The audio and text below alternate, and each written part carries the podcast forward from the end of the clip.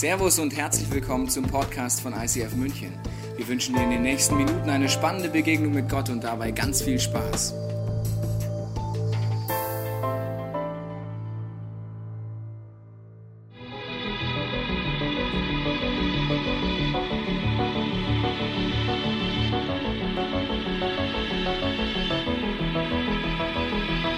Der Mond entfernt sich von der Erde um drei Komma acht Zentimeter pro Jahr. Dieses Jahr beträgt seine Entfernung zur Erde dreihundertvierundachtzigtausendvierhundert Kilometer. Zur Sonne hundertneunundvierzig Millionen sechshunderttausend Kilometer. Am Anfang schuf Gott Himmel und Erde. Das Universum dehnt sich aus. Dafür ist unter anderem die unsichtbare, dunkle Materie, aus der sechsundneunzig Prozent unseres Kosmos besteht. Die sichtbare Materie bildet nur vier Prozent des gesamten Kosmos. Denn in ihm ist alles in den Himmeln und auf der Erde geschaffen worden. Das Sichtbare und das Unsichtbare. Alles ist durch ihn und zu ihm hin geschaffen.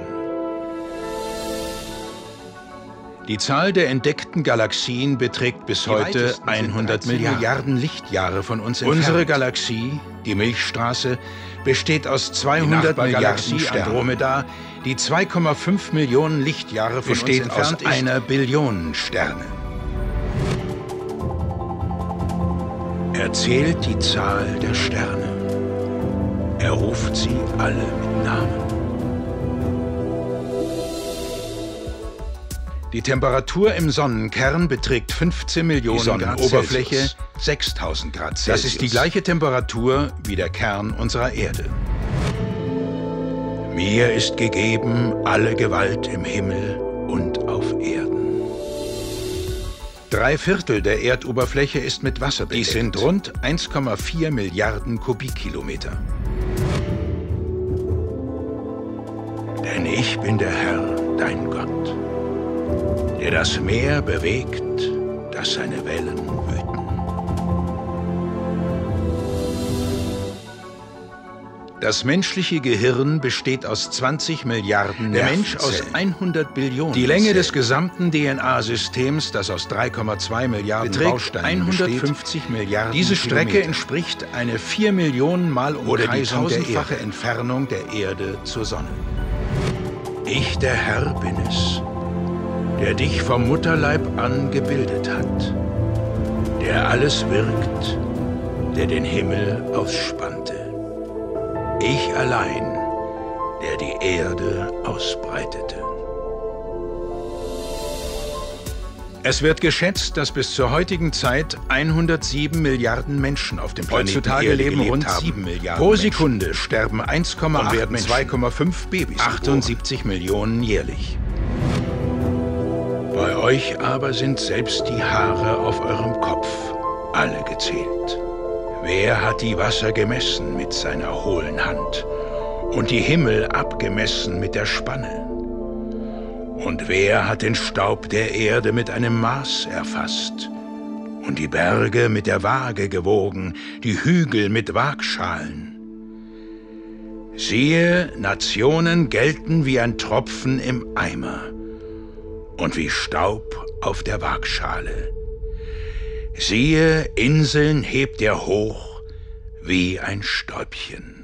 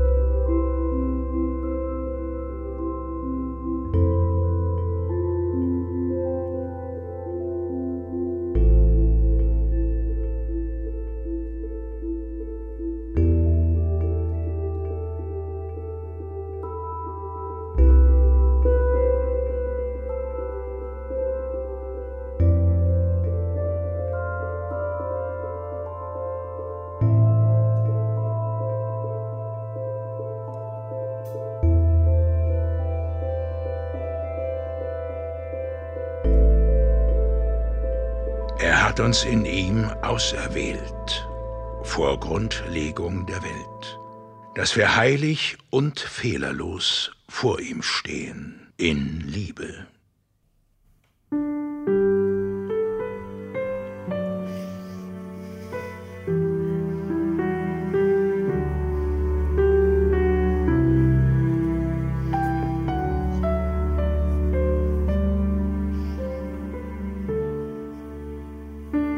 Rahel, du bist so schön, meine Freundin.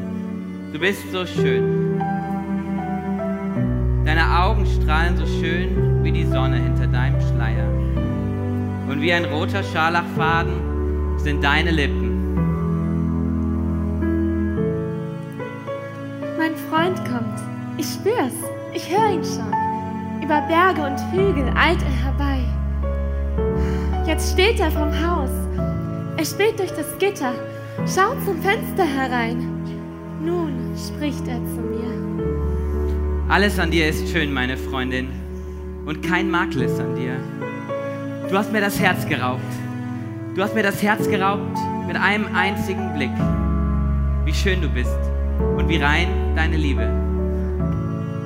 Mein Geliebter. Rahel, die Ehe, die ich mit dir schließe, wird ewig bestehen. Ich schenke dir Liebe und Barmherzigkeit. Ich beschütze dich und helfe dir.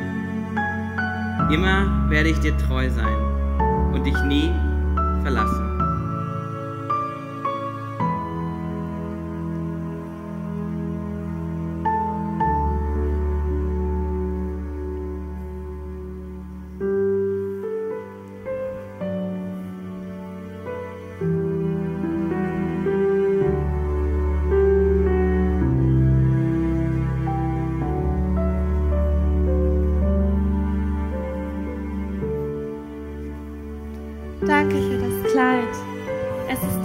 Schön. Ein königliches Kleid für meine schöne Rahel. Es ist sehr kostbar, denn es wurde aus den Fäden der Liebe gesponnen, mit Perlenstaub der Unschuld bedeckt und mit Goldstaub der Herrlichkeit geschmückt. Kein Mensch hat es je gesehen. Es ist glänzend und rein, nur für dich vorbereitet. Ich würde alles für dich geben, weil ich dich so sehr liebe. Doch nicht nur das Kleid schenke ich dir, sondern auch den Morgenstern. Lasst uns feiern und fröhlich sein, denn die Hochzeit ist gekommen. Bereitet die besten Speisen und holt den guten Wein.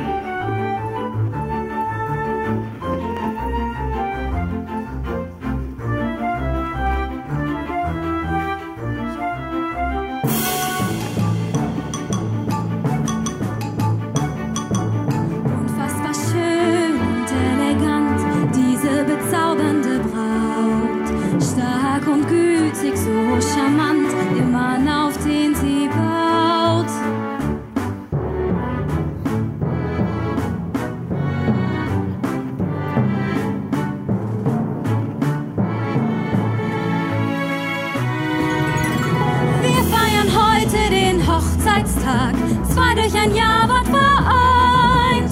Ein neuer Bund, der fürs Leben hält. Wir tanzen mit Freunden, mit Alten und Neuen und lassen die Freude heraus.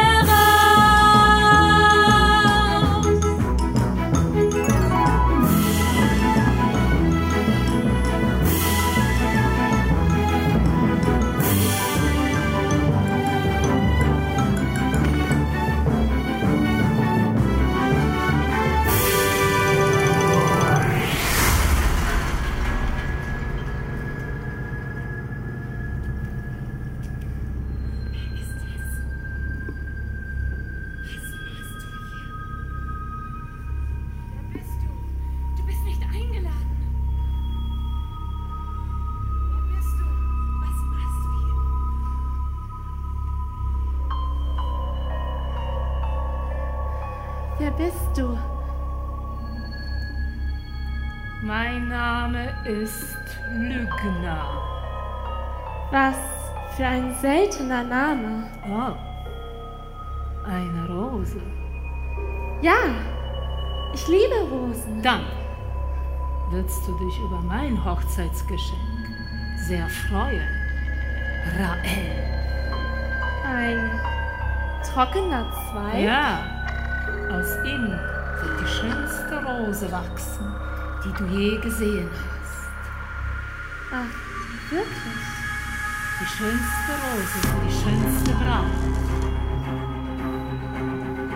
Rahel, meine Geliebte.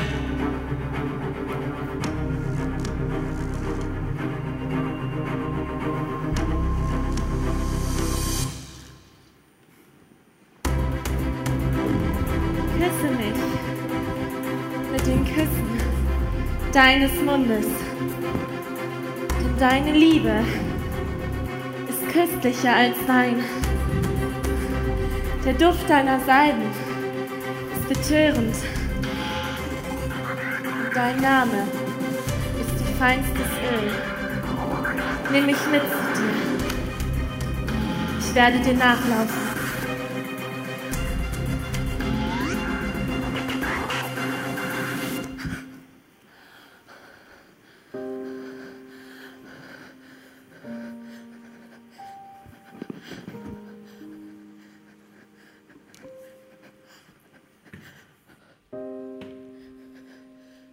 dreihundertfünfzig Millionen Menschen weltweit leiden an Depressionen. Jede dritte Frau wird in ihrem Leben einmal vergewaltigt, geschlagen oder misshandelt. Alle vierzig Sekunden nimmt sich weltweit ein Mensch das Leben. Auf unserer Erde leiden viele Millionen Menschen an Hunger. zwanzigtausend Menschen sterben täglich an Krebs.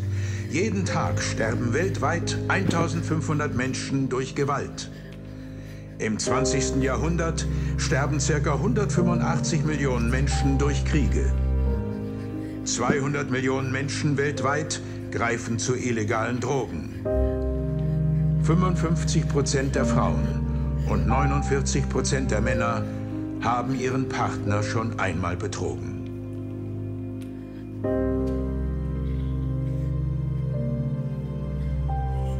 Du warst sehr, sehr schön. Warst des Königtums würdig.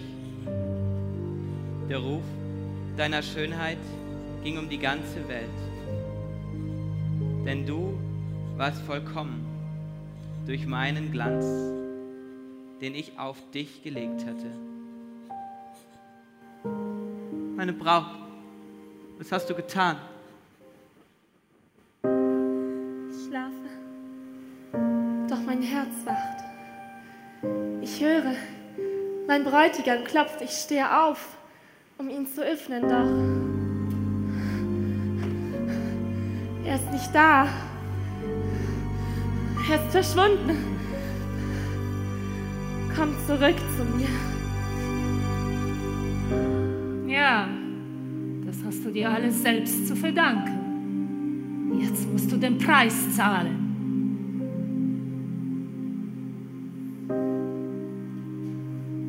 Mit ewiger Liebe habe ich dich geliebt. Darum habe ich dich zu mir gezogen, aus lauter Güte. Es gibt nichts, was ich für dich nicht getan hätte.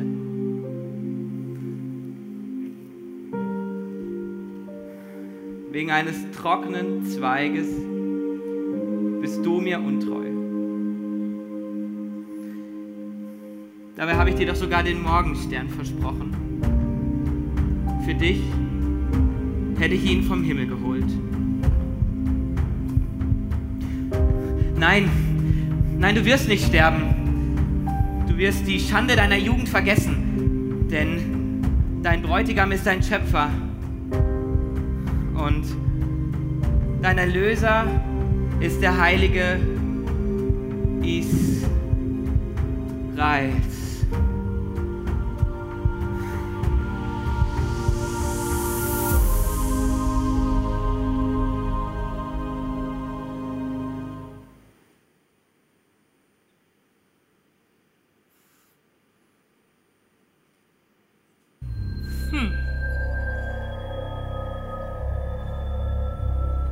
Er war verachtet. und verlassen. Ein Mann der Schmerzen, mit Leiden vertraut. Einer, von dem man das Angesicht verbirgt.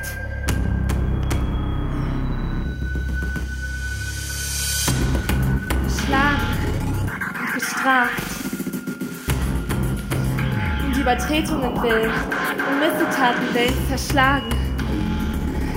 Er wurde gestraft, damit wir Frieden haben. Und durch seine Wunden wurden wir geheilt.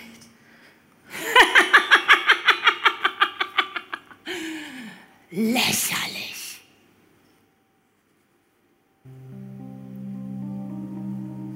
Ich schlafe, doch mein Herz wacht. Ich höre, ein Bräutigam klopft. Ich öffne ihn. Doch er ist nicht da. Wo bist du? Ich bin bei dir. Los, bereitet mein Fest vor.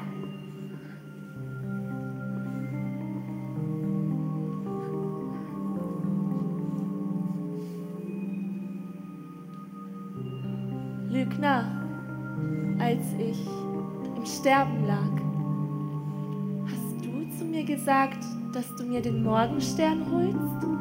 Nein, das hast du nur geträumt, meine Braut. Ich habe andere Überraschungen für dich.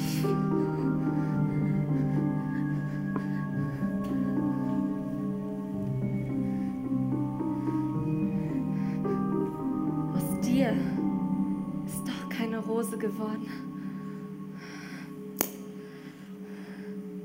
Es ist alles fertig.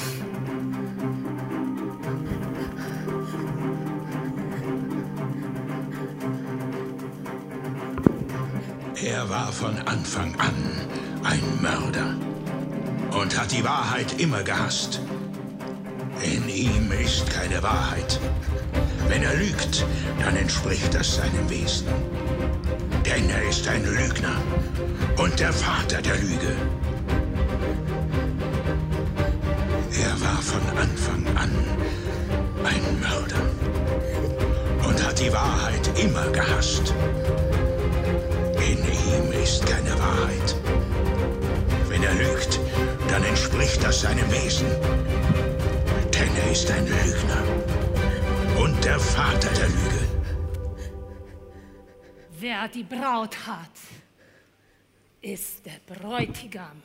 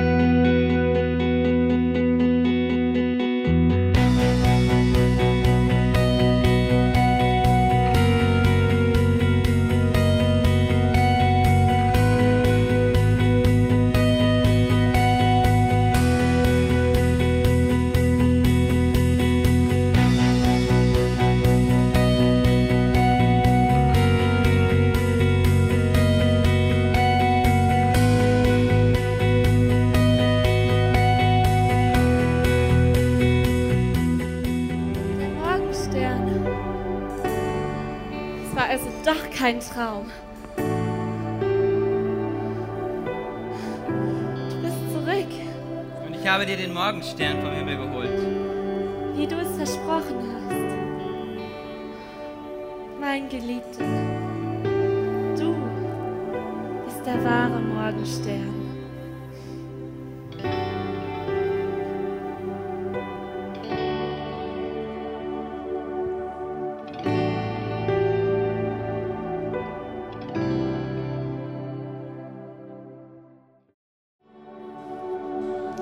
Vater, ich danke dir für diesen Ostersonntagmorgen. Ich danke dir, dass wir feiern können, was wir gerade gesungen haben. Ich danke, dass wir feiern können, was wir in diesem Theaterstück gesehen haben. Dass dein Sohn am Kreuz gestorben ist. Ich danke dir für diesen Morgen und ich bete, dass du jedem Einzelnen von uns auf eine neue Art zeigst, was es bedeutet, was an diesem Ostermorgen passiert ist. Ich bete, Heiliger Geist, dass du es in meinem Leben, in unserem Leben neu oder zum ersten Mal lebendig machst, diese Botschaft von deinem Tod und deiner Auferstehung und der Kraft, die dahinter steckt. Amen.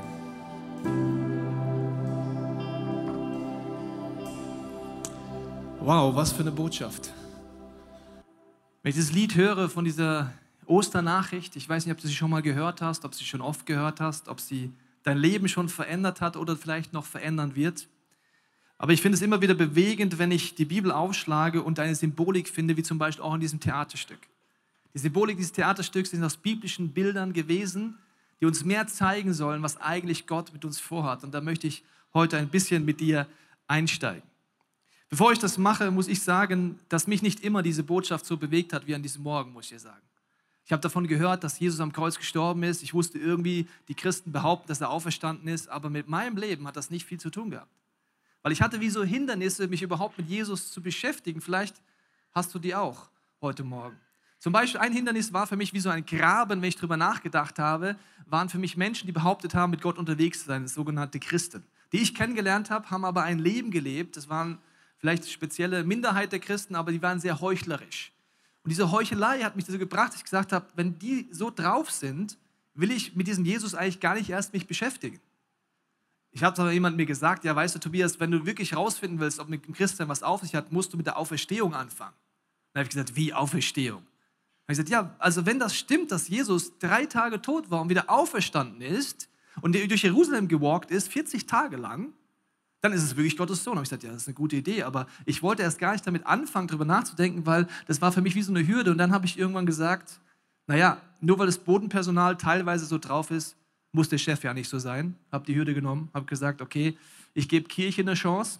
Aber auch da waren teilweise für mich Punkte in der Kirchengeschichte, vor allen Dingen, wo die Kirchengeschichte etwas war, wo ich gedacht habe, naja, das ist ja noch fast noch schlimmer als das, was ich bis jetzt kennengelernt habe. Auch das war eine Hürde, wo ich gesagt habe, vielleicht gibt es eine Geschichte, die Gott schreibt, die nicht unbedingt immer mit der Kirchengeschichte zu tun hat.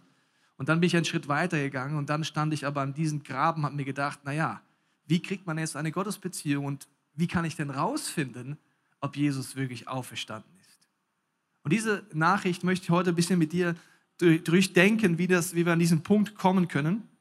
Weil ich denke, wie die Hauptperson in so einem Stück, die Braut, geht es uns vielleicht auch oft so, dass wir Entscheidungen treffen, wo wir danach uns nicht besonders glücklich fühlen, weil wir eher Schuldgefühle haben. Entscheidungen, die eher diesen Graben, der zwischen uns und dem Leben, zwischen uns und Gott ist, noch tiefer machen. Teilweise ist es wie eine Treppe, die geht noch viel tiefer, weil wir sagen, naja, da habe ich eine Fehlentscheidung getroffen, da bin ich verletzt worden, da habe ich das Leben nicht erlebt. Und anstatt, dass der Graben kleiner wird, zu diesem Leben, das Gott verspricht, zu Gott scheint er eher größer zu werden über die Jahre. Und an diesem Punkt kommt diese Osterbotschaft rein und ich habe dir mal eine Bibelstelle mitgebracht. Da kommt die Symbolik unseres Theaterstücks vor, Offenbarung zweiundzwanzig, da heißt es folgendermaßen. Ich, Jesus, habe meinen Engel zu dir gesandt, der redet hier zum Autor des Buches Offenbarung, damit du den Gemeinden alles mitteilst. Ich bin die Wurzel und der Nachkomme aus der Familie Davids. Ich bin der helle Morgenstern, müssen wir uns angucken, was das bedeutet. Der Geist und die Braut sagen, komm. Und wer das hört, soll auch rufen, komm. Wer durstig ist, der soll kommen. Jedem, der es haben möchte, wird Gott das Wasser des Lebens schenken. Unfassbare Symbolik, die wir in unserem Theaterstück schon gesehen haben. Und das Coole finde ich bei Gott, dass er Symbolik nimmt, die wir sofort verstehen. Ist das nicht faszinierend? Wenn wir ein bisschen anfangen, darüber nachzudenken, egal ob du vor zweitausend Jahren gelebt hast, vor viertausend Jahren oder heute, Metaphern, die Gott verwendet, versteht man. Zum Beispiel sagt er mal, er ist ein liebevoller Vater. Ich finde es abgefahren, dass selbst wenn du mit Kindern redest, die ich in der Hauptschule teilweise unterrichten durfte, die wirklich aus schlimmen Familien kommen. Wenn ich sie gefragt habe, wie ist denn deiner Meinung nach ein liebevoller, perfekter Vater? Und diese Kinder hatten nie dann ansatzweise einen liebevollen Vater. Sie konnten es mir erklären. Wie geht das denn? Offensichtlich, weil es ein Bild ist, was wir tief drin verstehen. Und jetzt sind hier verschiedene Bilder, zum Beispiel von einer Braut. Und dieses Bild verstehen wir auch sehr, sehr schnell. Ja? Egal, ob wir Romantiker sind, ob wir emotional sind, ob wir Hochzeiten lieben oder eher davon fliehen. Wir verstehen das Bild. Gott sagt, die Menschheit ist wie eine Braut. Diese Braut trifft Entscheidungen, wir treffen Entscheidungen, die uns zerstören, haben wir auch gesehen in unserem Theaterstück. Und Jesus ist wie der Bräutigam, der sagt, ich gebe mein Leben für die Braut. Meine Frage ist, warum sind wir oft so emotional bei Hochzeiten? Ist dir mal aufgefallen, die, Ho- die Taschentuchdichte auf Hochzeiten ist höher, manchmal höher als auf Beerdigungen, ehrlich gesagt. Also ist unfassbar. Ja? Also, oh, ist sie nicht, oh, sieht sie nicht schön aus. Und alle sind am Weinen, bis auf mich, ich bin ein sachlicher Typ, aber alle anderen sind am Weinen und meine Frau hat mich da schon immer wieder ausgebildet, ja, wie ich die Emotionen zulassen soll auf so Hochzeiten. Ja. Sie hat zum Beispiel gesagt, wenn alle so emotional sind, zähl innerlich bis zwanzig, ja, dann lächle ich und zähle eins, zwei, drei, vier, zwanzig. So, und dann ist fertig und dann mache ich weiter. Und dieses Bild von der Braut ist ja das, warum sind wir so emotional? Wir haben die Sehnsucht danach, tief drin eine göttliche Sehnsucht, dass es doch einen Bräutigam gibt, der uns so liebt, wie wir sind. Ich meine, die Bräute, die wir uns sonst, die Bräute, die wir uns so vorstellen, ja, sind ja meistens eher Photoshop-mäßig so aus, die perfekte Braut, ja, sagst du, ja, das ist eine Braut, verstehst du? Perfekt. Aber Jesus redet nicht von dieser Perfektion, sondern er redet von einer Braut, die innerlich vielleicht eher so aussieht. Traurig vielleicht, Lebensbereiche, die nicht gut aussehen, wie bei unserer Braut im Theaterstück. Und Jesus sagt, ich bin dieser Bräutigam. Unsere Braut heiratet den Falschen. Ich habe auch mal so eine Situation fast hingekriegt. Also das ist bei meinen Top fünf Fehlern auf einer Hochzeit Nummer eins. Und so habe ich Folgendes gemacht. Ich habe das Bild mitgebracht. Wenn ich fragst, warum lachen alle? Ja, also das ist unser International Pastor Daniel, International Pastor Janet. Und warum lachen die sich tot? Ja? An einem Punkt, wo eigentlich hier sehr romantisch ist und der hat ja da den Ring. Ja? Warum lachen alle? Weil ich habe Folgendes gemacht. Ich war leicht übermüdet. Ja? Und dann habe ich so gesagt, Janet, willst du den hier Anwesenden, aus den Augenwinkeln habe ich gerade den Trauzeugen vom Daniel gesehen, der ist Steppo. Janet, willst du den hier Anwesenden Steppo zu deinem Mann nehmen? Ich habe es erst gar nicht gemerkt, weil ich war so müde. Auf alle, also schauen mich alle so an und sage ich, ah nee, Quatsch, du hast noch nicht Ja gesagt. Stimmt gar nicht, du nimmst ja den Daniel. Oh. Und dann, das ist die Frau vom Strauzeugen, die lacht sich hier tot. Ja, auch hier selbst Oma und Opa liegen unterm Tisch. Also das war so, diese, hätte ich fast den falschen Bräutigam gegeben, verstehst du? Ich meine, da war es lustig. In unserem Stück heißt es einfach, dadurch, dass die Braut Lügen glaubt, heiratet sie den Lügnern teuflische Gedanken, die sie zerstören. Und diesem Bild, merkst du, Gott nimmt ein Bild, das wir schnell verstehen. Die Frage ist jetzt nur, wie komme ich denn jetzt dorthin, dass ich eine Beziehung aufbaue, trotz meiner Unperfektion, trotzdem, dass ich, wie diese Braut, eigentlich die Spuren in meinem Leben hinterlassen habe und Fehlentscheidungen getroffen habe. Und da kommt eben äh, der Morgenstern ins Spiel. Der Morgenstern, biblische Bilder sind genial. Du musst nur ein bisschen googeln, schon verstehst du alles. Und du hast Google heute, ja? Gibt keine Ausreden mehr. Musst du mal Morgenstern eingeben und du wirst schnell merken, der Morgenstern ist der erste Stern, der nach dem Sonnenuntergang sichtbar ist und ist der letzte Stern, der noch sichtbar ist, wenn die Sonne wieder aufgeht. Was heißt das? Das ist ein Stern der Orientierung. Und Gott sagt, ich, Jesus sagt, ich bin dieser Morgenstern, ich kann dir Orientierung geben. Er sagt, ich bin das Licht der Welt. Gerade in Bereichen, wo du nicht mehr durchblickst, wo es viele Stimmen in deinem Kopf ist, viele Angebote, wir haben gehört, wie viele Leute ihren Partner betrügen, wir haben gehört, wie viel Destruktives es gibt. Sagt Jesus, ich bin der Orientierungspunkt, ich bin der Morgenstern. Und gerade an Ostern ist dieser Morgenstern ganz wichtig, weil ich habe dir ein bisschen Kitsch mitgebracht. Ja? Also Kitsch ist ja wunderschön und das ist jetzt noch der schöne Kitsch. Ja? Aber wenn du mal in die Läden gehst, ist ja unfassbar, was es an Ostern alles zu kaufen gibt. Von Osterhasen mit Ostereiern, die übrigens nichts mit dem Ostersonntag und so weiter zu tun haben. Ich kann dich beruhigen, um Jesus waren keine Osterhasen, die rumgehoppelt sind und irgendwelche Eier versteckt haben.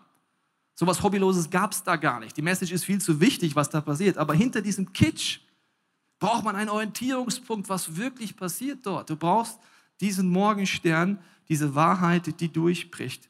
Und dieser Morgenstern sagt, er ist ein Licht in der Welt, die dunkel ist.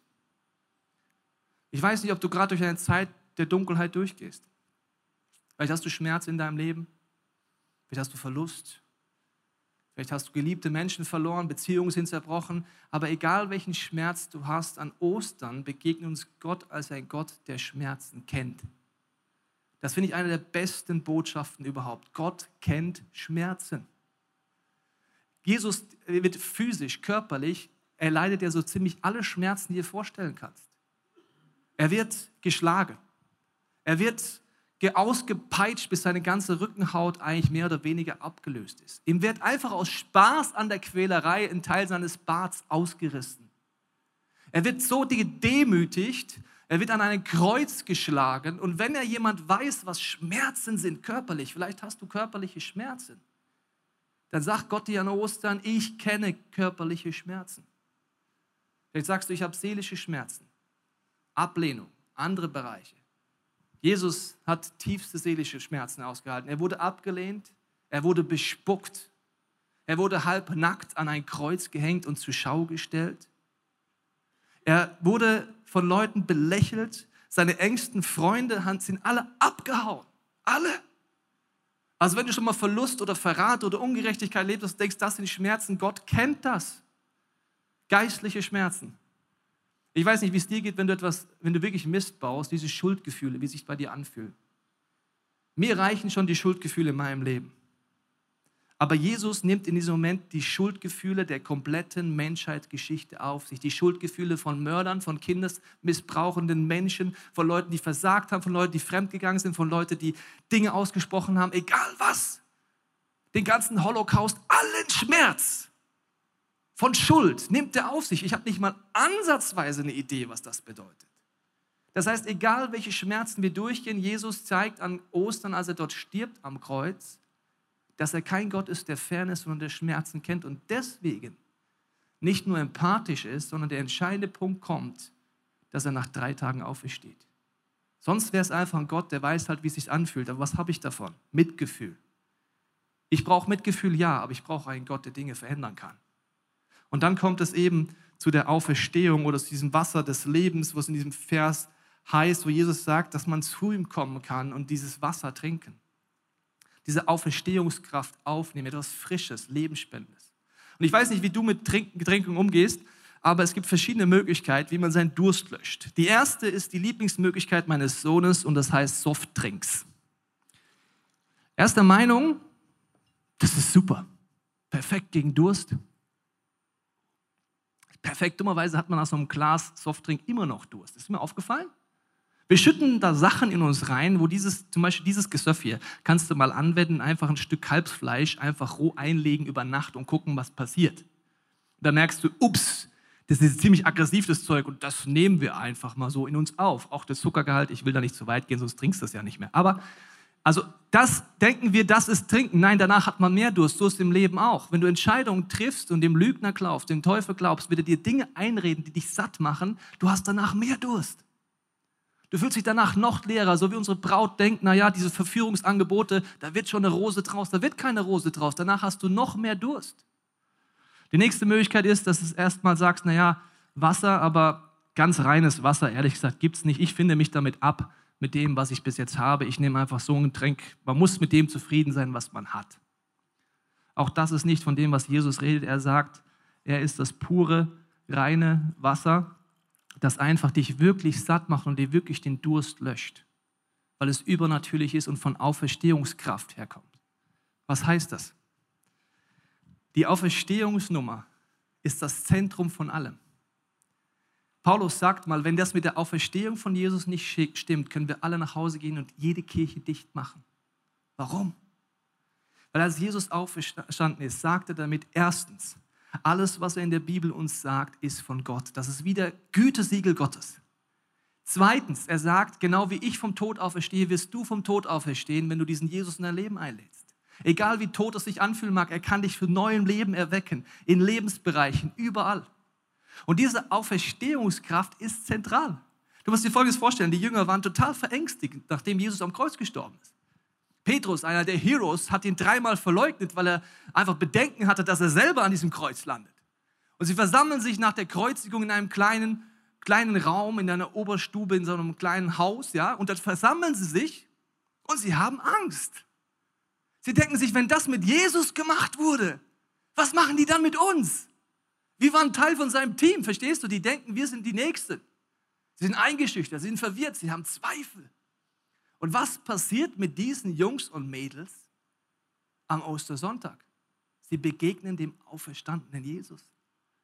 Es ist ein Effekt, der den Petrus von einem Angsthasen, einen, der Jesus verleugnet, zu einem Mann macht, der vor tausenden Menschen steht und predigt, dass Jesus die Antwort ist und dass er auferstanden ist. Was ist mit dem passiert? Er ist dem auferstandenen Jesus begegnet.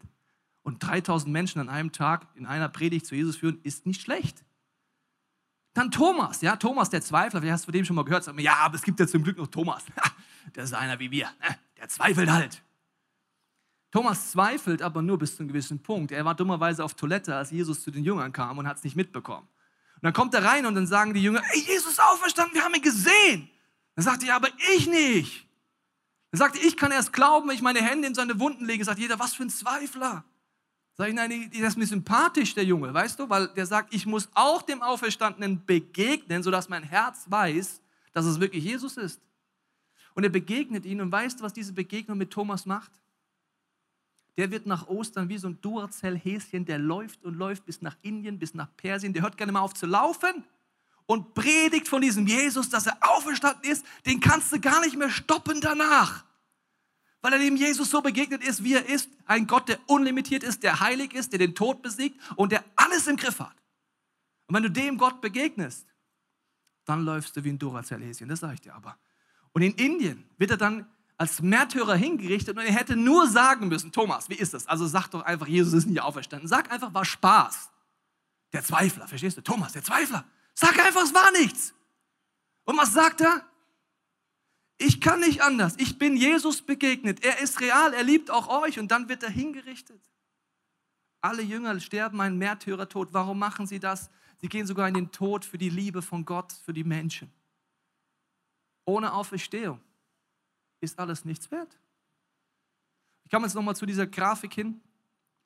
Dieser letzte Part, dieser letzte Graben ist die Botschaft die, dass Jesus am Kreuz stirbt und dadurch einen Zugang macht zu diesem Gott, zu diesem Leben.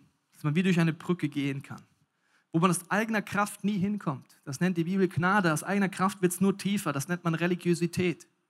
Du hast Regeln, du hast Gesetze und anstatt Gott näher zu kommen, ehrlich gesagt, wirst du immer unfreier und religiöser. Um zu Gott zu kommen, ist nur der Ausweg, Jesus anzunehmen, was er am Kreuz macht. Diesen Tausch anzunehmen, dass er alles körperlich, seelisch und geistlich getragen hat. Dass ich eine Beziehung zu Gott haben kann. Das ist das größte Wunder der Menschheitsgeschichte. Das ist so ein großes Wunder, dass unsere komplette Zeitzählung im Jahr Null beginnt, in der Geburt von Jesus. Dein Geburtstag, sagt man immer, nach Christus. Es gibt vor Christus und es gibt nach Christus. Der entscheidendste Moment der Weltgeschichte ist genau dieser Moment. Und jetzt ist der Punkt der, wenn du diesem Jesus noch nie so begegnet bist, dann bitte ich dich, dass du heute eine Entscheidung triffst, diesem Gott die Chance zu geben. Weil entweder, Paulus sagt, ist das der größte Schwachsinn der Weltgeschichte oder die beste Nachricht überhaupt. Und es ist vollkommen egal, ob du im katholischen Bayern seit zweihundert Jahren schon lebst und an Ostern schon in die Kirche gegangen bist. Wenn du dem auferstandenen Jesus noch nicht begegnet bist, bist du so dermaßen unter den Möglichkeiten, die Gott dir gibt.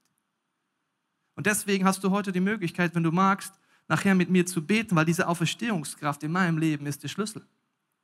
Nach sechzehn Jahren Ehe muss ich dir sagen, es gibt immer wieder Momente, wo wir in Sackgassen waren.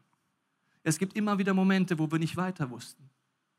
Und ich bin Gott dankbar, dass ich einen Gott auf meiner Seite habe, der Totes lebendig machen kann. Egal wie tot sich ein Bereich, ein, eine Beziehung oder was auch immer anfühlen kann, Gott kommt jedes Mal mit seiner Auferstehungskraft. Bereiche in meinem Leben, wenn ich zurückblicke, wo ich nie gedacht hätte, dass ich frei werden kann.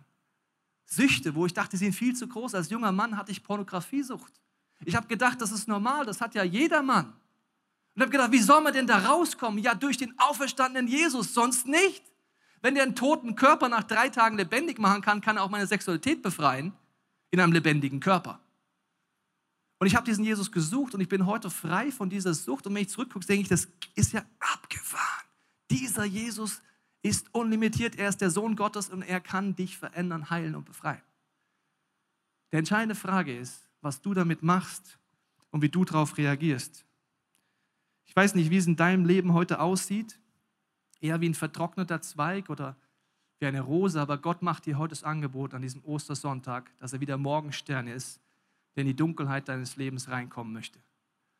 Vielleicht ist es für dich heute dran, die Entscheidung zu treffen und zu sagen, Jesus, ich brauche Orientierung in meinem Leben. Ich brauche diesen Morgenstern. Vielleicht machst du es zum allerersten Mal, dieses Experiment, und gibst Jesus die Möglichkeit, in den nächsten Tagen und Wochen dir so zu begegnen, wie er den Jüngern begegnet ist, als der auferstandene Jesus, der Sohn Gottes. Ich bitte dich, wenn du diese, dieses Wagnis noch nie eingegangen bist, dass du heute das Wagnis eingehst. Wenn du diesen Jesus schon kennst, kannst du die nächsten Minuten nutzen und sagen, Jesus, ich brauche Orientierung wieder in meinem Leben. Ich danke dir, dass du mir die Bibel gegeben hast, dein Wort, die Wahrheit, um klar zu merken, was sind Rosen in meinem Leben und was sind verdorrte Sträucher. Was ist Versuchung, die mich zerstört, und was führt zum Leben? Ich möchte es gleich beten, dass dieses Licht von diesem Gott an Ostern in dein Leben fällt, und wenn du magst, kannst du dein Herz öffnen und mit mir gemeinsam beten.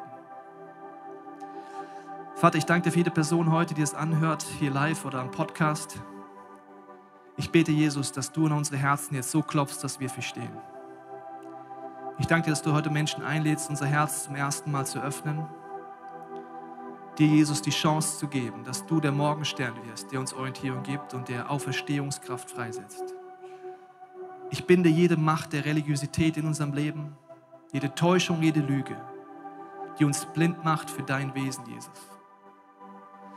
Ich bete auch für die Personen heute, die spüren jetzt in diesem Moment, ich möchte Jesus in meinem Leben haben. Dann kannst du mit mir Folgendes beten. Jesus, ich lade dich ein in mein Herz, in mein Leben. Ich nehme das an, dass du für mich am Kreuz gestorben bist. Ich nehme die Vergebung und die Veränderungskraft an. Und ich bete, dass du in meinem Leben mit deiner Auferstehungskraft wirkst, dass du dieser helle Morgenstern bist, der mir Orientierung gibt, wie ich in deine Freiheit, in dein Leben und dein, deine Ziele reinkommen kann. Und Vater, ich bete jetzt auch für jede Person heute in diesem Raum und zu Hause, die dich kennt, dass du die nächsten Minuten nutzt, in der Stille uns zu zeigen, welches Angebot du uns heute machst.